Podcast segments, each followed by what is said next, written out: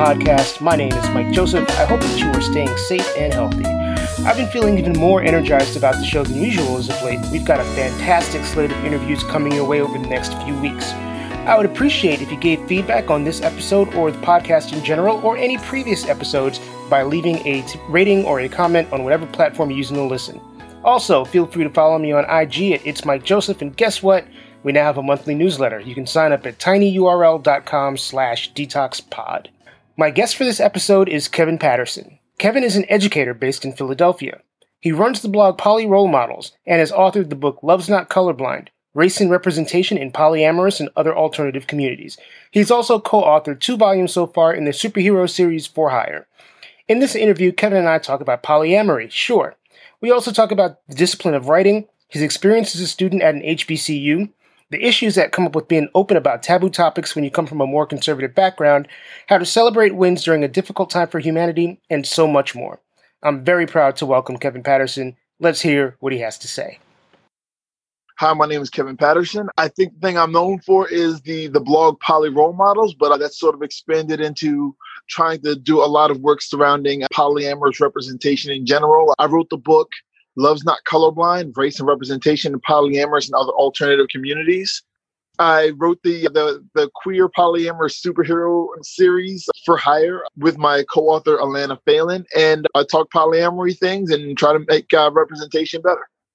So, how did you? I don't know that I have ever heard your origin story before, and I've heard you speak on a couple of occasions. Yeah. So, how did you get involved in doing this work? Well, before you got involved in into doing this work, you had to have recognized at some point that you were a polyamorous person. So I guess yeah. it's a, it's a two part question. What is your origin story in regards to polyamory, and what is polyamory to you? Mm, so, in, in fact, I can give you both parts. So, my origin story is uh, like to, to like, I always tell it the long way. I'm going to tell you the short way. Me and some friends, including a brand new girlfriend, we went on a, a road trip together at some point, me, this new girlfriend, and then one of her friends who came on this trip with us, we sort of stumbled into a threesome. And when we started talking about it afterwards, like I expected it to get awkward. I, I thought it was gonna break up the relationship, honestly. But instead it just it strengthened the relationship. It just opened up the kind of conversations we were having instead of just sort of going on a, a default setting. That was 18 years ago the way I practice my polyamory and what it means to me, and, and, and a lot of times it means different things to different people, and like people sort of customize it to their own taste. But for me, it means that the people that I meet, the people that I interact with, we sort of form our relationships as it comes. Like we don't like go into it with a pre a predetermined structure. We don't have a, a game plan. It's we feel each other out, figure out where we stand, like logistically, socially, sexually, romantically, and so on. And then wherever wherever we fit, that's what our relationship is. What's it like? Because I, I feel like there are a lot of people who appreciate polyamory in in theory, but are afraid to either be public about it or talk about it to their partners who are who they are presumed without even there being a discussion to be in a monogamous relationship with yeah. how has that been like discussing that with other people particularly if you're not in a spot where it's acknowledged that the other people are polyamorous and how's it been like being public about that i know like with me I, I I always say I'm like aggressively public. I I try not to hide it because I wanted to I want to sort of normalize I want to normalize the appearance I want to normalize the the existence of polyamory. I want to get better representation you know? Like a, a, lot of the media appearances and stuff that we have are, are are really terrible. Like I've even I've had a couple where I got quoted in something that was was bad you know? I, you've um, told that story. I remember hearing that before. I think you even mentioned it in uh, the book yeah yeah yeah I mean I got I felt like I got tokenized and yeah, it was it wasn't a great experience. So like I try to normalize that stuff. It's hard to like, it's hard to like I feel like polyamory is sort of easy to explain in that like if you have a group of friends that you love in different ways, then you already understand polyamory. Yeah. Like you you you got that friend that when it's time to watch the football game, that's the friend you want to hang with. And you got the other friend that when it's time to go party and drink, there's a different friend that you know that there might be a, a, a different friend that you hang with. They don't always have to be the same people. They don't always have to be the same social circle. And so like if you have a group of friends, if you have family members that you love equally and but for different reasons, then you like you already have you already understand polyamory.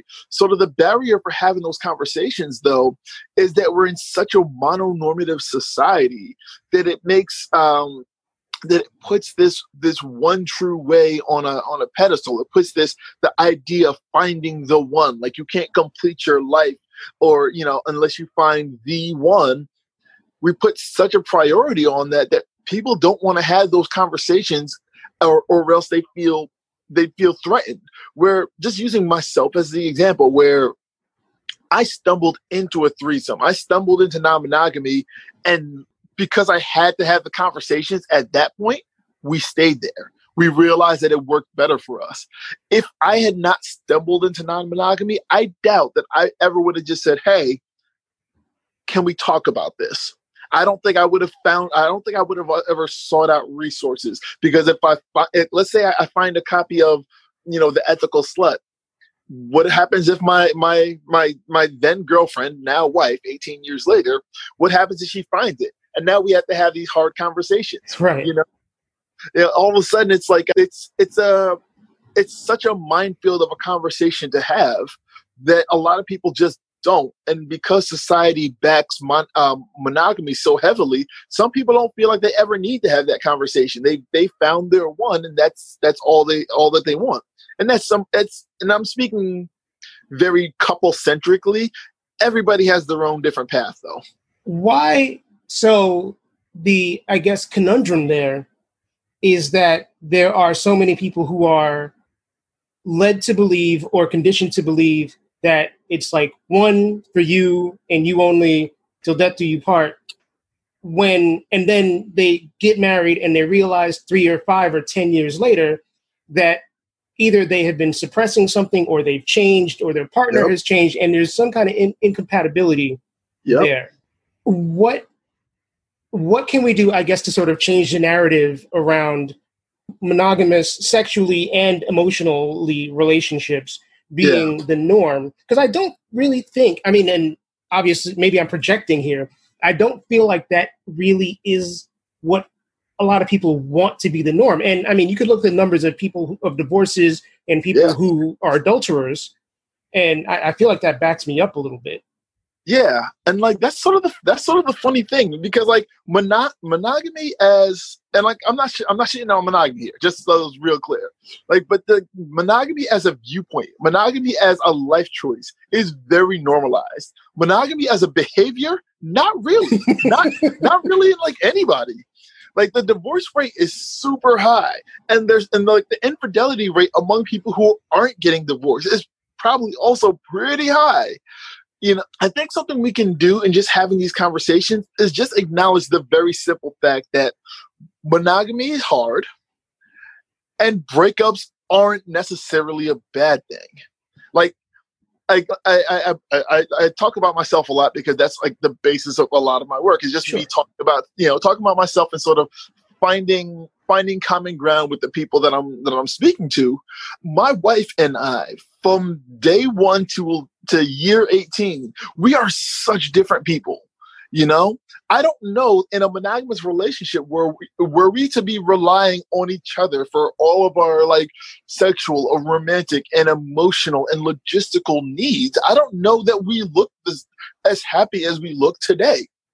You know, sure. Like there, there, are, there are aspects of each of our lives that the other is just not checked in for. You know, like when my wife became like involved in kink, I was like, cool. I'm glad you have other people to do that with. That's not something that I'm particularly interested in. And when I finally became interested in kink, it wasn't in a dynamic that was compatible with my wife.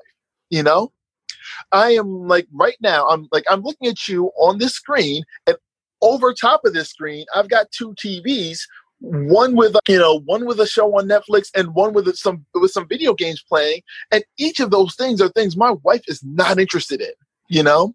So if if it was time to like hang out if she wanted to spend some quality time with me it wouldn't be as quality for her as it would be for me Sure. you know? And when we go into these monogamous relationships we put so many eggs in in in one basket and then we demonize the fact that they don't all fit you know like we can just make it a normal conversation to say monogamy is hard and maybe you shouldn't be even if you're not even if the goal of the conversation isn't polyamory you can have a monogamy is hard conversation and say like you shouldn't shame one another for not fitting you know like not fitting every step of the way over the course of several years you know like people people grow or sometimes people don't and sometimes that's the conflict in and of itself Mm-hmm. Yeah, we don't all grow at. If we do grow, we don't all grow at the same rate. no and it's it's kind of unfair to ask people to do that because that's not how humanity works in general you know there are times where i stagnate in terms of my learning process and there are times where i i really thrive and grow and see the world in all new different ways it's not going to be the same for every person that i'm with it's not going to be same for all of humanity you know these growth rates they change Mm-hmm. The idea that people are supposed to stay together and grow together and be step and step every single step of the way like that's not that's not a realistic thing you can still craft a relationship while acknowledging that that's not a realistic thing but like the, we got to take away the demonization of that I agree. I agree. So backtracking a bit, you. Yeah, exactly. You're in Philly, right? Yeah just outside of philadelphia delaware county And did you grow up in Philly? no i'm a jersey boy um, i was born in brooklyn but i was raised in north north jersey about 20 minutes outside of nyc Okay. So what brought you to Philly? a girl Oh, all right. Um, I left New Jersey to go to uh, Howard University, and in like my last year, year and a half, I met a I met a Philly chick, and and she's the one who I've gone, you know, been on this whole journey with. But when she decided to get her doctorate, when she decided to come back to the Philadelphia area to get her doctorate, I went with her and and never looked back. right on. And I'm assuming it was a conscious choice for you to go to a HBCU. It was it, it was. I'll say it like this: it was a conscious choice for me to go to that HBCU. Okay. Um, my folks put me on. My folks, put, there was some Alpha Phi Alpha. Cha- there was like a chapter in like Long Island who was doing this bus tour where they'd bring like three bus loads full of black kids to like every HBCU from New York all the way down to like Alabama and back. And I chose from among those schools. The weird thing about it though is that I chose Howard because I wanted to go to Howard. And then I get to the part of the application that says, "Do you have any family members that ever, you know, that have ever gone to Howard?" And I asked my mom, thinking the answer is going to be no. Ah. And she she starts rattling off the names of like all of my aunts, all of my uncles, all of my cousins. Apparently, like Howard had been a family tradition for for decades, and I was completely unaware of it. But I picked the school on my own. and you had you had no idea whatsoever. Yeah, until I got to that part in the application, like I had three cousins who were currently going there when I when I started. That's crazy. three different cousins who were going there when I left. Wow. Yeah. So I guess what was that experience like? I actually don't know too many people who went to HBCUs. So just I'm curious what that experience was like, just in terms of forming who Kevin Patterson is. So I grew up in the suburbs of northern New Jersey, and there were so there were there were black people, of course, but like there was there weren't enough of us for me to get like a real good sense of like all that blackness could be. And then I get to Howard and I see so many different versions of of Black America, and it allowed me to sort of like I didn't really change who I was. It allowed me to be comfortable in who I was. Where like I didn't need to be like, I didn't need to be hood or I didn't need to be, you know, black excellence in a suit every day. I didn't need to be, you know, I didn't need to be T'Challa or Luke Cage. I could just be I could like I was if I'm gonna keep using these analogies, I could just be Miles Morales Right. you know, where I could just be the geeky black kid who gets along with everybody. And that worked for me, you know, where I, I got to I got to Howard a little bit insecure about who I was, and basically I just became a better version of who I was and a, a better, more confident. Per, a, I became a better, more confident version of the same guy. So, in the last like ten years or so, I've really noticed like blerd culture taking off. Whereas, yeah. like when I was a kid in the '80s, like if you were a nerd, you were kind of shit on a little bit or a lot, depending on you know what kind of nerd you were. Oh yeah. What like as a kid, what was it like for you being kind of like a nerdy kid, assuming you were a nerdy kid? And how has that changed now that I feel like being a black nerd is actually celebrated? You know, it's not like yeah. the Dwayne Wayne days. It's you know. I'll say I'll say like I was sort of a hybrid because like I was a jock as well. Like I was a jock without being a cool kid, and I was a geek without being like a so a, a social outcast. Okay, but yeah, like I, it wasn't something to be celebrated then, and it's really it's it's more difficult for me now where before I was like okay well these are the things that I'm into. I know I have to dad people who are gonna like you know mess with me for playing video games and you know um, reading comic books. Whereas now all those things that I love are super mainstream. And then and then like the modern day geeks are such assholes about it.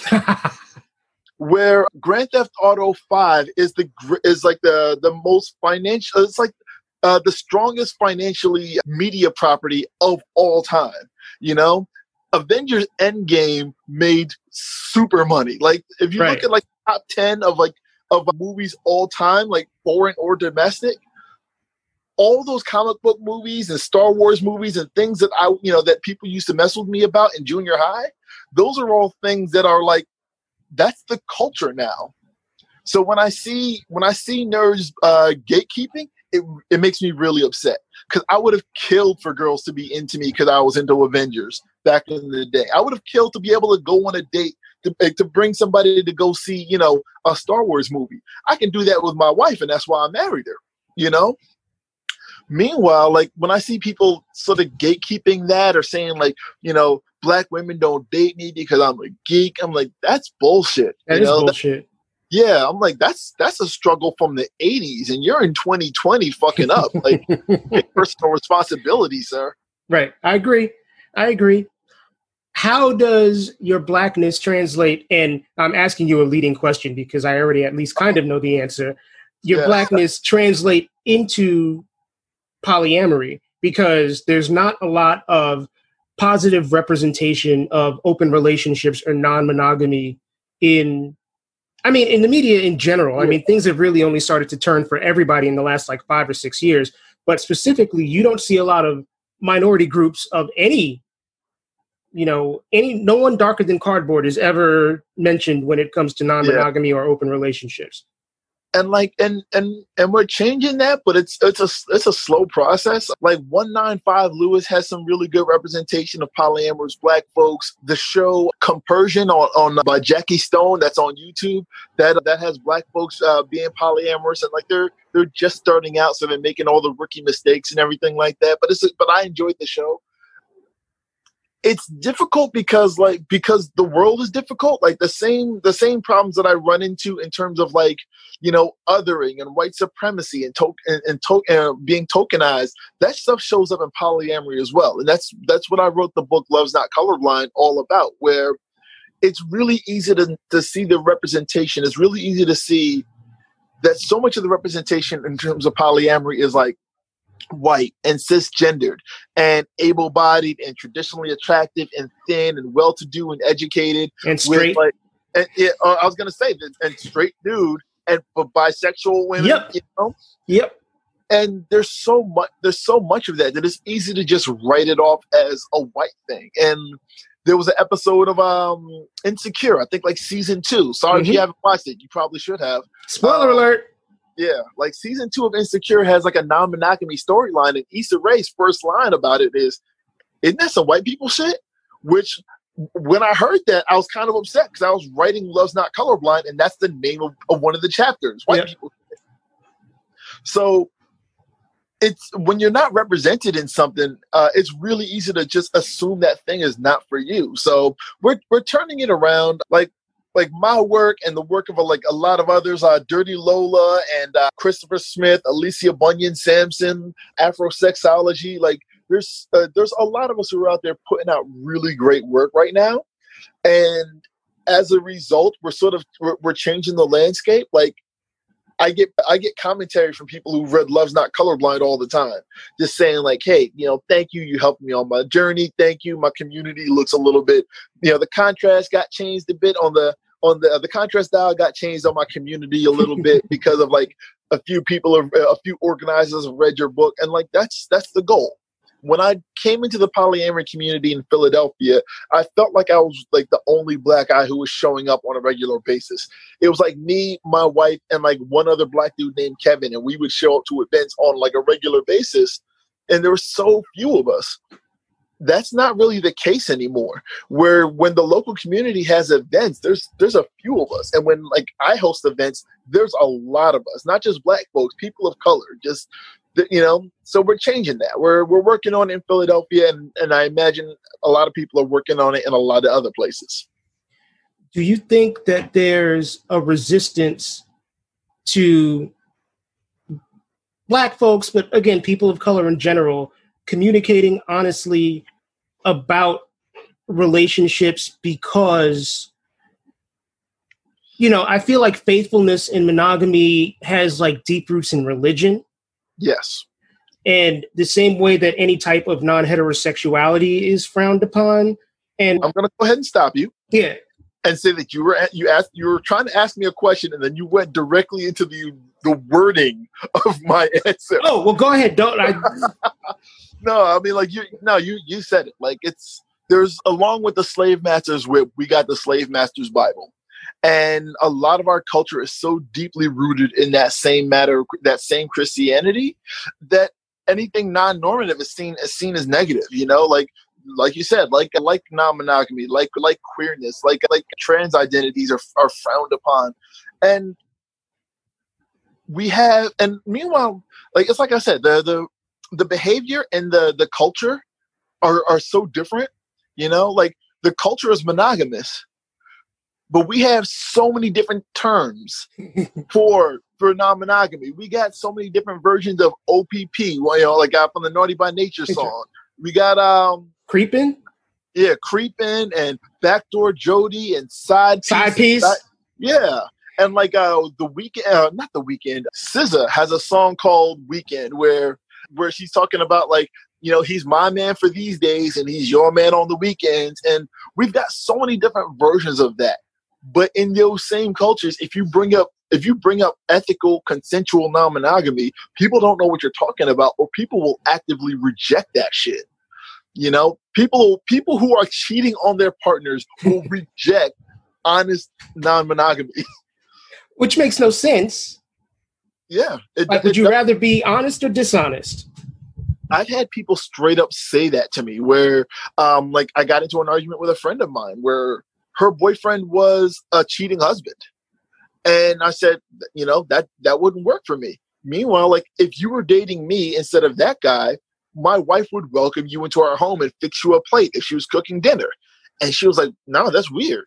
Like this this person who only got to speak to her partner at night during his lunch breaks and only got to see him every couple of weeks and like couldn't like call him up if, if, if she got a flat tire and like couldn't you know couldn't post pictures of themselves on Instagram together.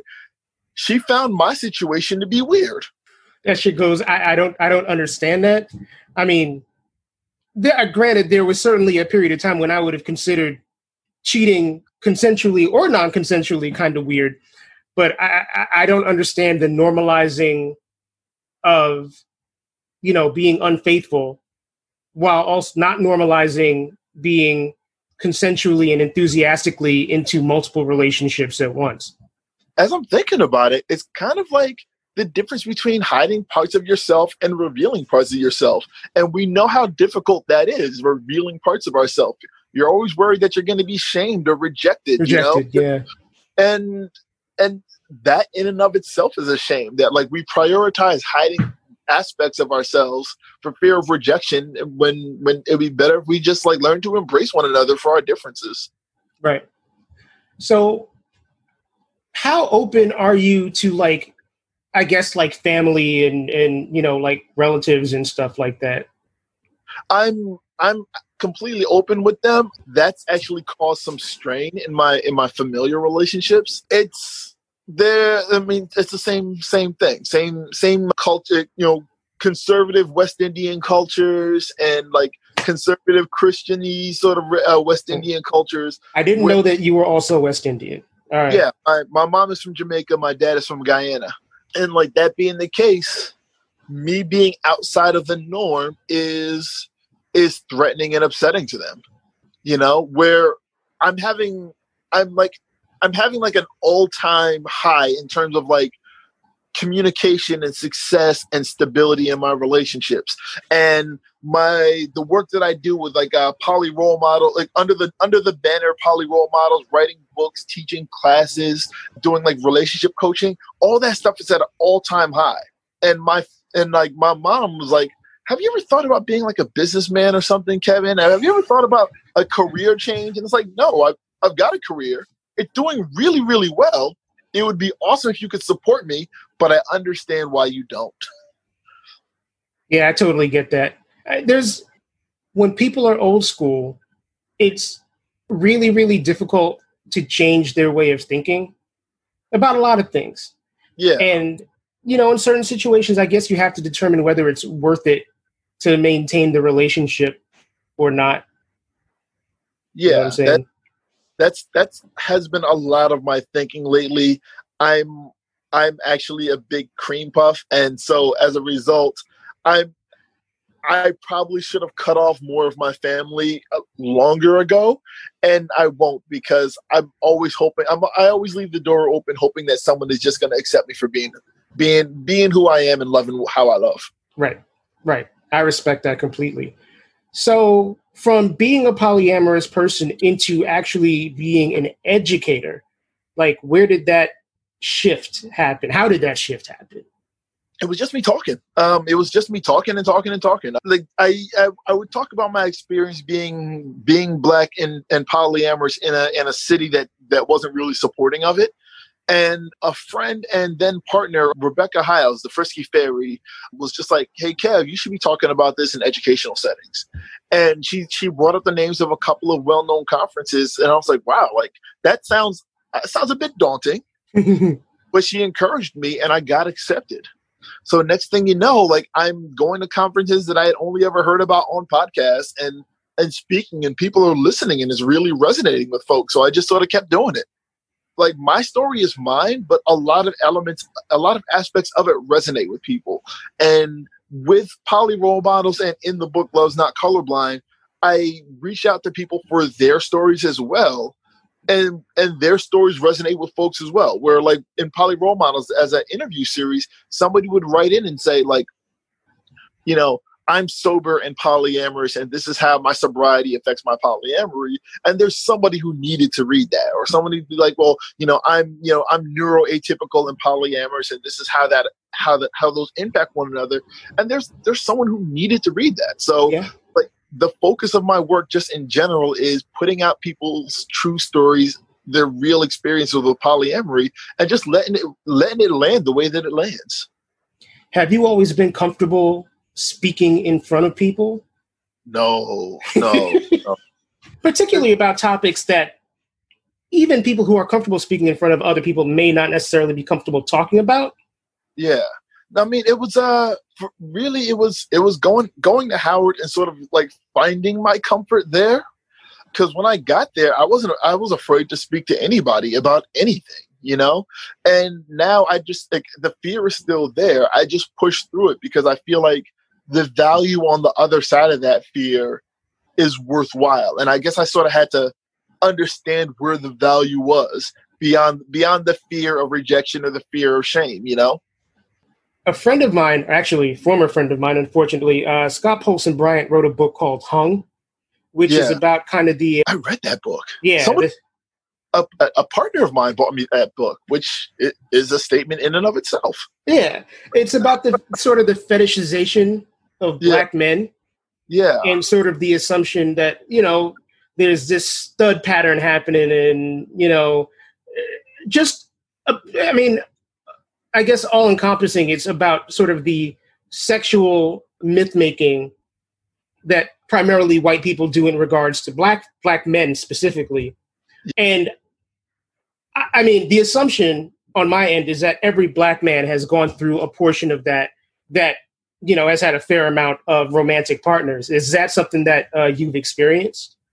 There have been like overtly no but there have been a couple of times where where I've been with people and like I got the impression that they didn't want to bring me around. They wanted to bring me home, but they didn't want to bring me around.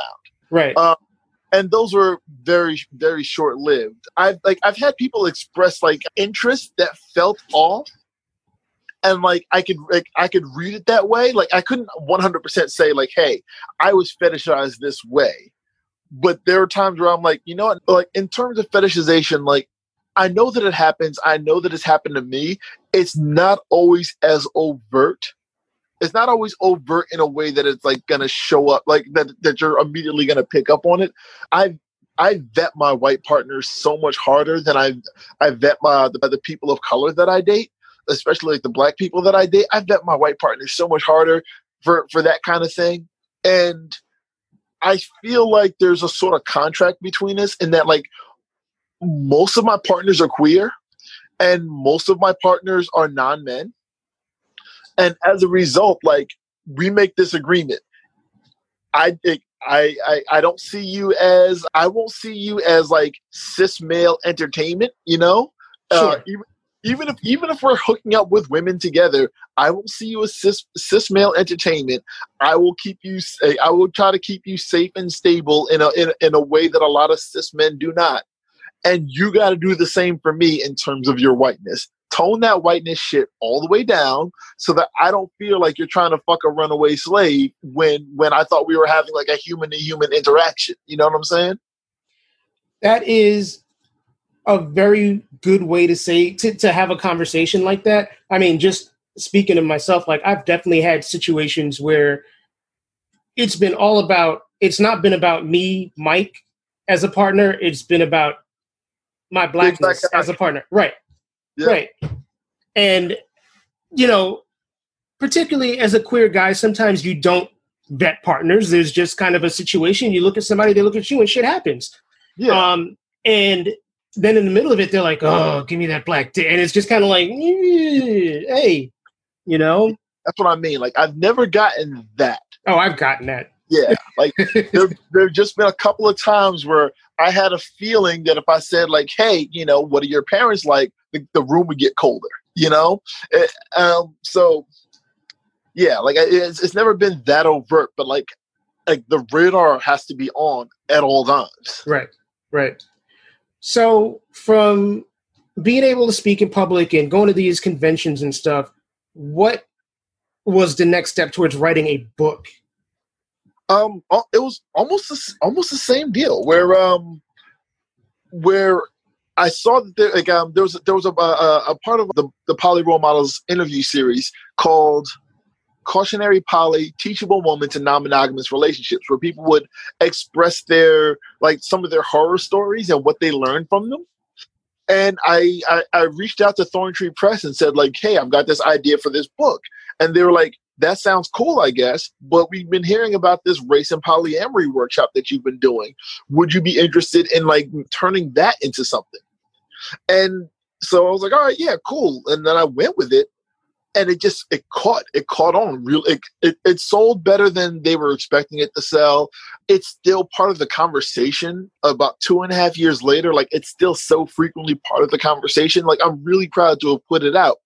It wasn't if it had just been like me left to my own devices, I don't know that I ever would have written a book. And next thing you know, like I've written three, two years, uh, two two years, two and a half years after the release, uh, before the release of my first, I wouldn't know what to tell you about a book, and now I got three out, and I'm working on the fourth. Damn. Yeah. Where do you get the focus to to actually start a book and finish it? Because I feel like for me, ADHD is a real, real, real thing. Truth. And books are hard to write. You are not wrong. um, like with, with Love's Not Colorblind, it was just a process of me like I, I can talk about all of these topics at length and that's like that's what got me in the room in terms of like educational spaces. So it was just talking to myself about these topics and typing what i was saying. And then you know going back and making it sound reasonable and making sure that i was adding other people's perspectives academic research a lot of analogies because I, I tend to speak in a lot of analogies. Meanwhile with the uh, the superhero series the for hire series i just love like i'm, I'm a geek you know so I, i'm a geek and i love i love superhero shit so i i would just i'd write and write and write like random superhero shit. And my partner, Alana Phelan, uh, my writing partner, not like a romantic, romantic partner, partner sure. Uh, yeah, she'll, she's gonna hear this and go, ew. but like my, my writing partner Alana, she she gives me focus. She's she's able to make it in like if I'm banging if I'm banging action figures together, like I might have a lot of fun, but it's not really a great story. Right. She's able to take that and turn it into like a narrative structure. She can actually make it into something that people would want to read. Like I can come up with concepts and superhero names and powers and all sorts of shit all day long, but like she makes it into something that like that someone can actually read and get value out of. Yeah, collaboration kind of feels like the way to go in that stuff. I always feel like you need somebody, for me anyway, like need somebody to kind of keep you on track. Yeah. You know? Yeah, definitely and like we we, we were i think we're able to like reasonably and now hold each other accountable for for putting out some some good content like right now we've got we've got the two books out for hire operator and for hire audition and we're working on for hire supercell and hopefully we'll get that out by the end of the summer these are prose novels people keep confusing them for graphic novels and not comic books so like I, i'd like to like spell it out because i've, I've had people like i've had people announce me as like the writer of these comic books, and I'm like, they, are not comic-, comic books, bro. Yeah, I've got to like whisper it under my breath. so, is are there plans to do like a sequel to Love's Not Colorblind or like a related book? We're in talks about that right now. I have no idea when or if that'll actually materialize, but right now we're in some really early talks about the idea of expanding expanding Love's Not Colorblind. All right. Yeah. I would. I mean, I'd be first online for that. Um, yeah.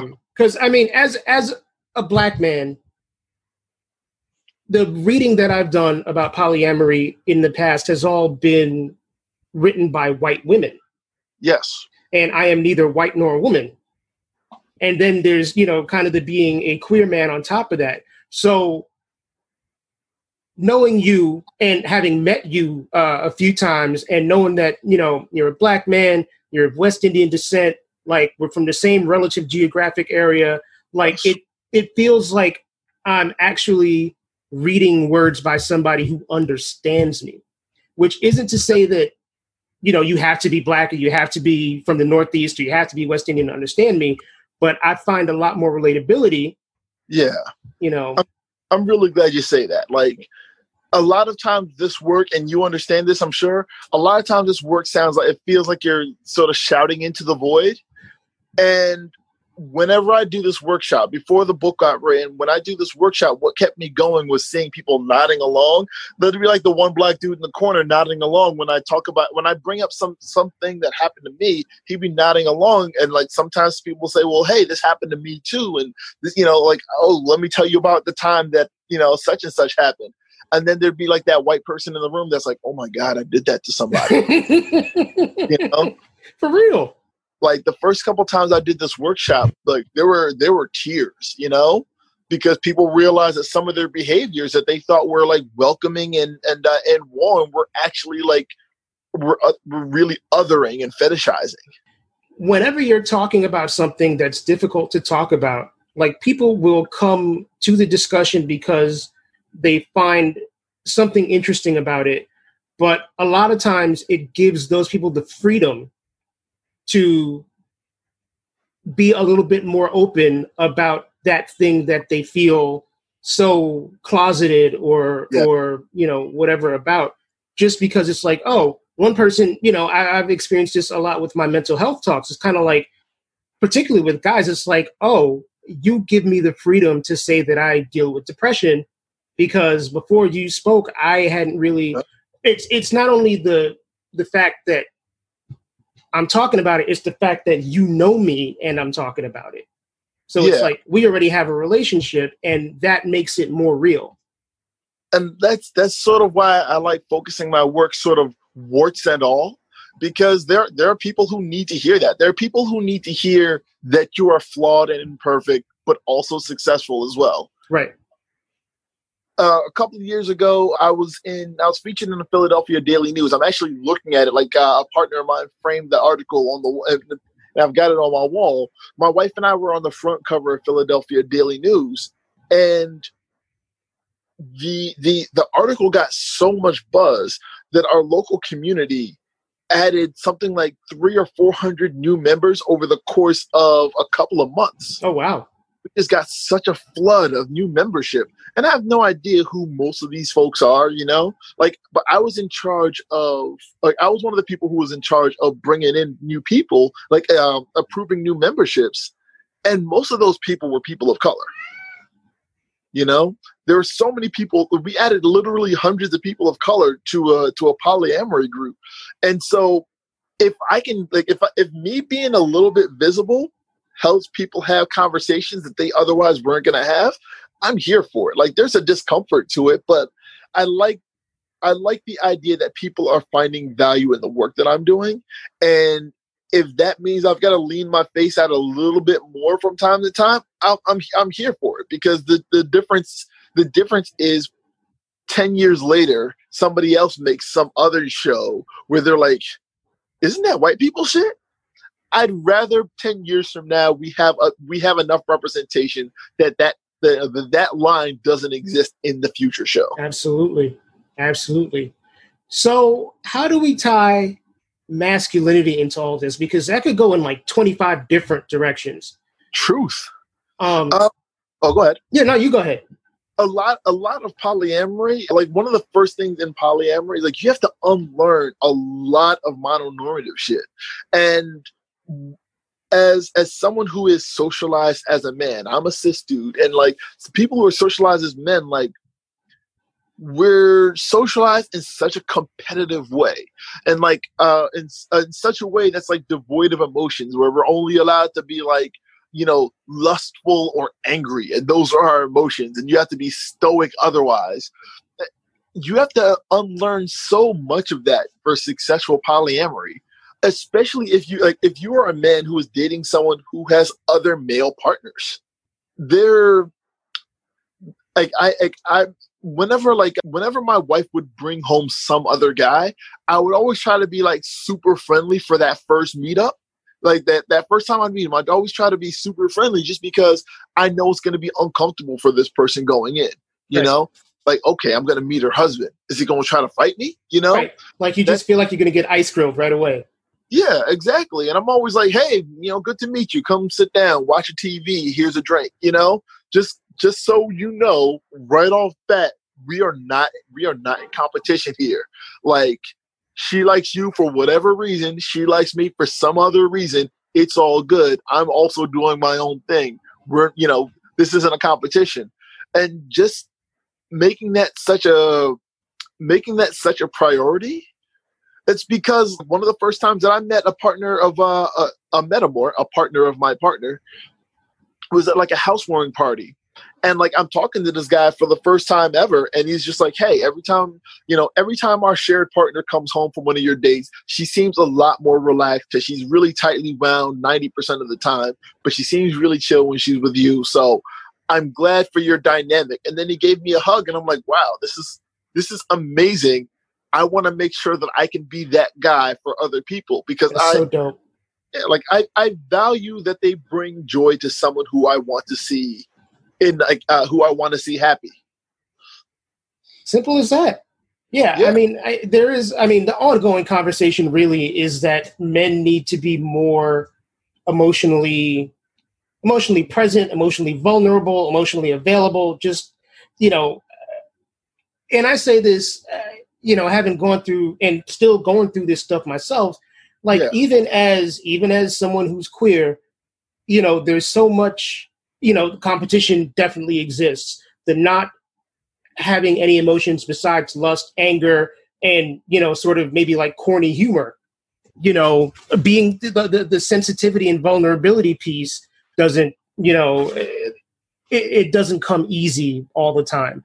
But I really think that these are conversations we need to have, and these are emotions that we need to feel, not just to have successful relationships, but just to be like su- ultimately successful people on like a personal yeah. level. Yeah, like it, it makes us it makes us more complete as human beings, and like we we avoid that stuff but we get zero benefit. Like the only benefit that, that that guys get from like that toxic masculinity is approval from other toxically masculine guys, and it's right. like then so if, if, if that's the case, if that's who you're you're poly in for, if, if that's who you're politicking for approval from, then like really you're part of the fashion show too. So where you know why not show off those emotions? Real, for real in terms of everything that's sort of going on currently, like first of all, how are you coping with everything that's because we're just in like a maelstrom of yeah shit at the moment. It's it's it's been a really up and down thing for me because like the like the the protests I'm I'm I'm very very supportive of the protests. I mean, like for, for obvious reasons. I put a lot of money towards uh I, I put a lot of money towards memorial funds and bail funds and charities and the Okra Project and so on. And like, but like that's all really difficult. The pandemic is really difficult. Like having to stay home as hard as I have, as, as much as I have, has been difficult. But at the same time, like I've been able to spin a lot of these circumstances into like these into like these big wins for me where I, I taught I was teaching classes about polyamory with our friend Dr. Liz Powell. And like those went really well. And like we're we're selling um we're selling recorded versions of those classes and that's going really well. I've been able to like all the places that i was supposed to go to this year got canceled so right. i instead of selling books in like a variety of cities i've been selling them out of my house and i've been selling them out and that's been really great. So like i've got like these personal wins and these societal losses and i'm trying to like reconcile reconcile my guilt with thriving during an apocalypse. That's actually a question that I, that's something I've been struggling with also. And I'm like, yeah. wow, I have therapy tomorrow, so this is a question I actually need to bring up. Yeah. But yeah, when and I saw somebody posted on Instagram recently as well. It's like when when from a certain standpoint you are doing very well, but the world at large is kind of crumbling around you. Like, how do you balance that? And you know what? I'm just gonna go ahead and say this. We need to let that go. And the reason why we need to let that go is because like white supremacists don't have problems with thriving during an apocalypse. They don't have problems with war profiteering. They don't have problems with, you know, uh, cashing out life insurance on on employees that got swept away in a hurricane. Right. Like, yeah, they don't have any problems at all thriving during uh, during wartime. So really, we should let that go because our our conflict right now is white supremacist, and we don't want to be that. So, in terms of, I remember the first time I saw you speak, which was in Toronto. Um, you brought up a story that I think is mentioned in the book about you going running. Yeah. And, you know, it's, and I've actually had this a similar experience, not like being followed or, or anything like that, but, you know, when I was, before my knees gave out, when I was able to run, like I would you know, if I saw a police car approaching yeah. or in a distance or heard something, because I used to run early in the morning and in most cases it was dark. Yeah. I would get like super, super tense. And explaining that to people that don't have to go through that turns the light bulb on for a lot of folks or for some folks. Yeah. That story's that story's not in the book, but it was yeah, it was I was in Dallas for uh, the conference Poly Dallas Millennium, right. where jogging and I see like I see cops pulling somebody over in the distance, and I'm like, I gotta run past there. And like I'm all of a sudden doing all this math in my head about like how close do I have to run towards uh, how close do I have to run on the, uh, t- uh, towards that scene? You know, I'm just gonna walk. I'm gonna walk, and I'm gonna let the cop do his cop business and drive off before I even get to where he is right now. Right. Yeah, that's that's such a that's such a weird place to have to live. Like you know, there have been times where like I'm, you know, uh, jogging in my neighborhood or just walking through. It's cold. It's raining. Do I put my hood up? someone might think I'm doing something if I have my hood up. Right. So I get I guess I'm just gonna be wet today because I don't want to. It's either wet or the possibility of, of of having my life interrupted by some some random ass cop, Right. you know, or some random ass white person who decides that they're a cop in the in the moment. Right. What has been the hardest thing? I guess what has been the hardest thing to explain to folks about polyamory, and Yeah. what has been the hardest thing to explain to white folks about being black?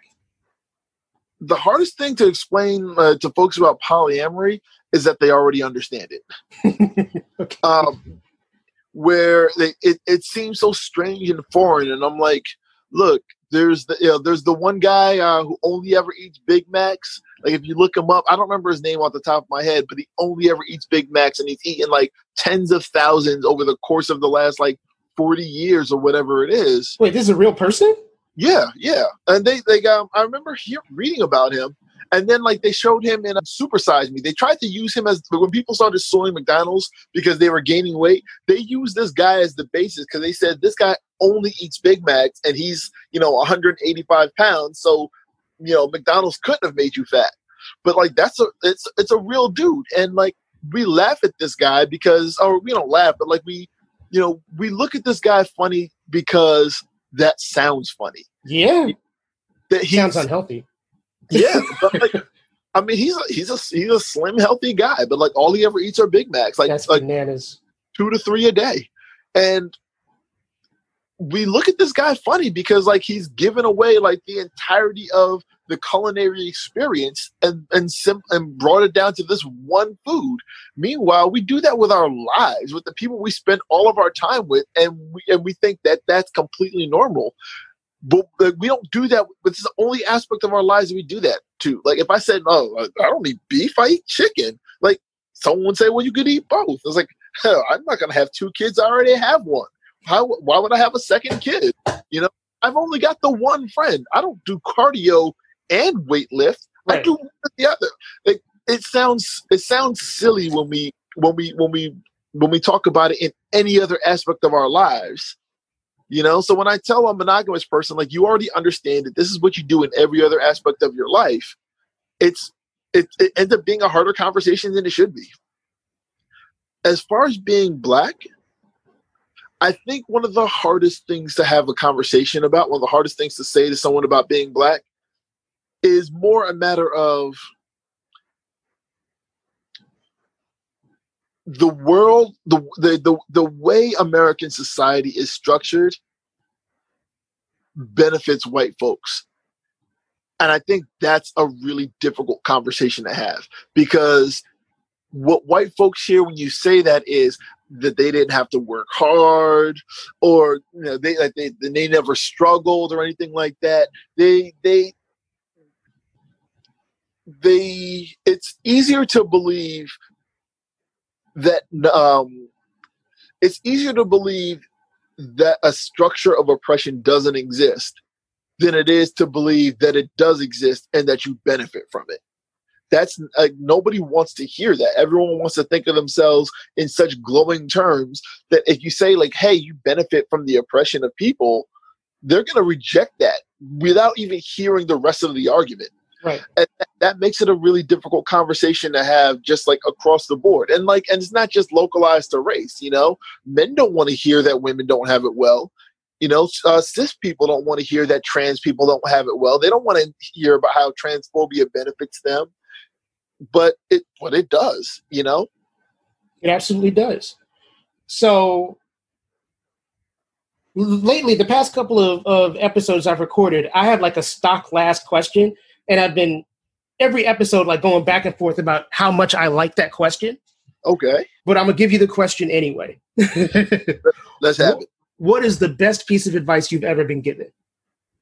the best piece of advice i'd ever been given um hmm it's your fault that was a bit I, it was something I, it was something that i got from a, from a book. I don't i don't i don't title the book anymore because i'm not sure how great it is anymore but it was something i needed in the moment.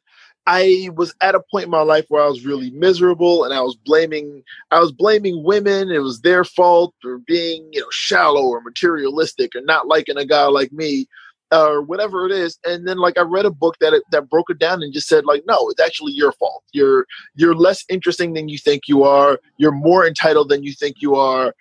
You know, you can really turn your turn your life around and not blame people at all for this. And once I sort of figured that out, you know, like it's not it's not like it's not like oppression where you're on the where you're on the wrong side of it, you know. As a cis dude, and at the at the time I was identifying as straight. So right. as a as a cis straight dude, the world was my oyster in ways that I did not understand. So all of my all of my my all of my turmoil was caused by me. And learning that was I was able to sort of figure things out in I was able to make myself a better version of myself. Right on. And since you brought that up, I got to ask this question: When did your identification switch?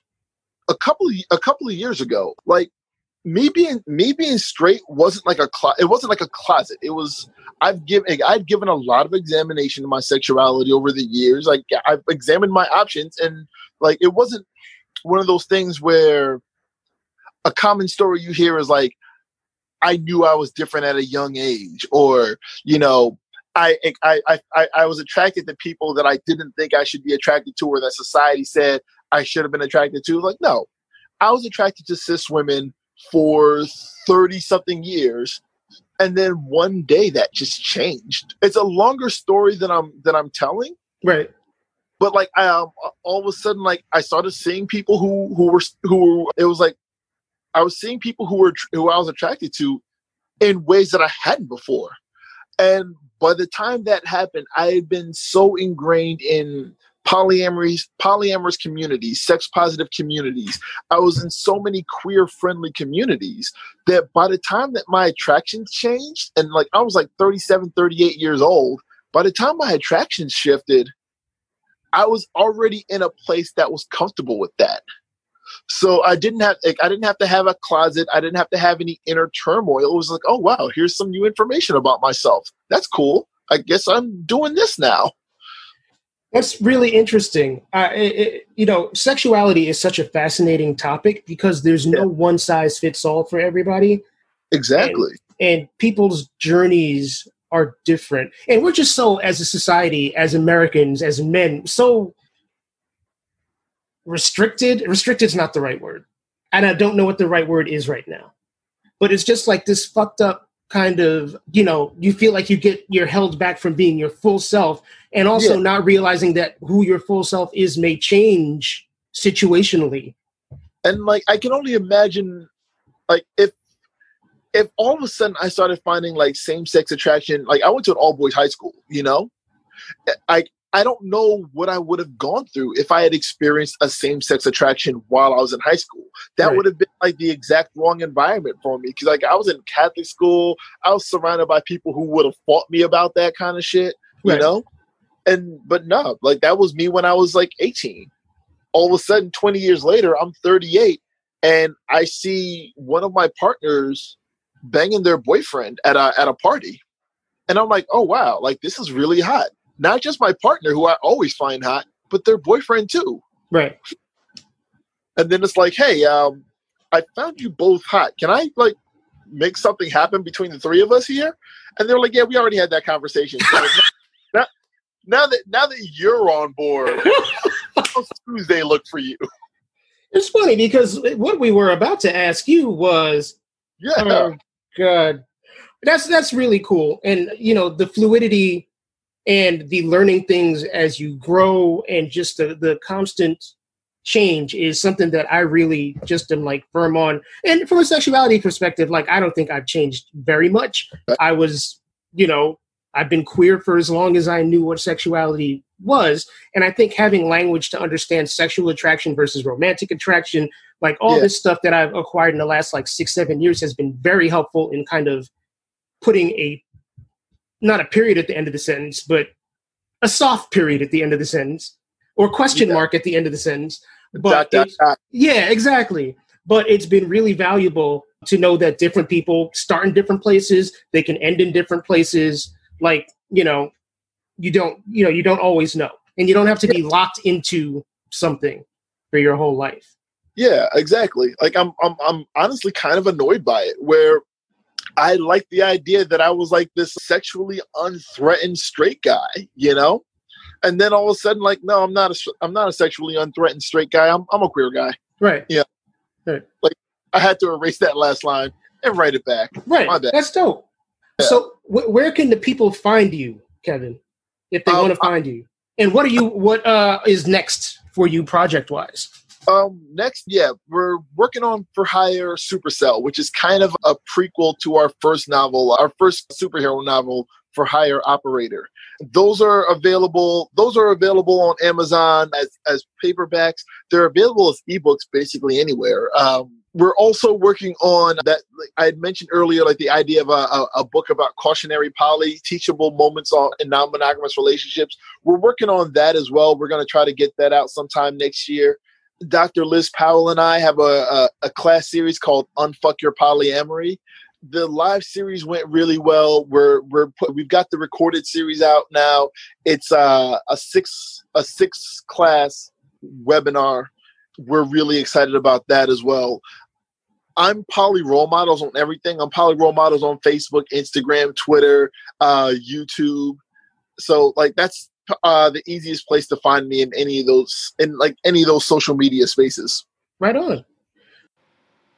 You know, I think a lot about how brave it is to live in your truth if that truth doesn't jive with not only what is conventional or considered conventional in society, but considered conventional in your family and friend circle. And I really, really want to give appreciation and a shout out to Kevin Patterson for living in his truth and being open about his truth and freeing others through his truth. Um, I've certainly had certain experiences where there are things about me that are considered unconventional, and I've been willing to share those, and in the process have gotten other people to accept and live a little bit more truthfully. And, uh, you know, sometimes I think all we need is a little bit of a push to normalize behaviors that should be normalized. And I think Kevin's doing big things with the, the things that he does in order to normalize things like polyamory and uh, sexual fluidity and blackness in alternative communities. So I just, I, my hat is completely off to him. If you want to know more about Kevin, you can go to Poly Role Models. That is polyrolemodels.com. And uh, you can look at conversations with tons of other people who live a polyamorous existence. And I strongly advise you, whether you are into open relationships or polyamorous or not, to pick up Love's Not Colorblind Race and Representation in Polyamorous and Other Alternative Communities because it really says great stuff about being a person of color or being a black person in spaces that are generally considered white. And if you are doing any anti racist work in the moment, um, these are books that you should definitely check out.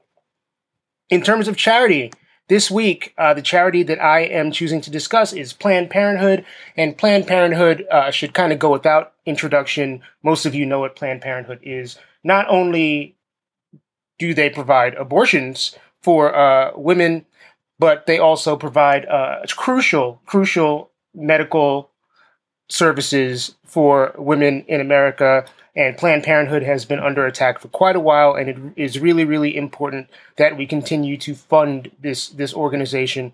So if you go to Planned Parenthood org plannedparenthood.com you can learn more about planned parenthood and you know it would be great if you could drop a couple of coin drop a couple of coins i need to learn to speak and unfortunately planned parenthood cannot help me with that drop a couple of coins in their bucket uh, they provide reproductive health care actually not just in the United States, as, as I'm reading, but they are a global organization. So once again, it's plannedparenthood.org, and uh, you can learn more about them there. You can learn more more about the Detox Pod by uh, following me on Facebook, facebook.com slash detoxpod, or following me on Instagram at It's Mike Joseph. I would love for you to leave a comment or a rating on the page of any service that you are using to check this podcast out whether it be Apple Podcasts or iTunes or Spotify. I don't have preferences here. I'm telling you, uh, Podbean or Stitcher or iHeart Podcasts, whatever, wherever you're listening to this show, leave a rating, leave a comment. It is greatly appreciated. It pushes us up, pushes us up in the standings and gets us known by more people. If you would like to be on the uh, Detox Pod mailing list, please go to Detox Pod or at tinyurl.com slash detoxpod. I send a newsletter out once a month. I'm not going to stuff your inboxes with spam, so don't worry about that. And uh, you'll get to catch up with some of our previous guests. You'll get to know a little bit more about what's coming up. And I'm sure there will be other stuff that I do as things develop that uh, will be exclusive to this particular newsletter. Also, want to let you folks know about something that my friends at Sound Mind Live are doing. I hope that you listened to the episode with Chris Bullard from a few weeks back. They're doing fantastic work. There is a new uh, web series on Sound Mind Live's Instagram called Staying in Tune.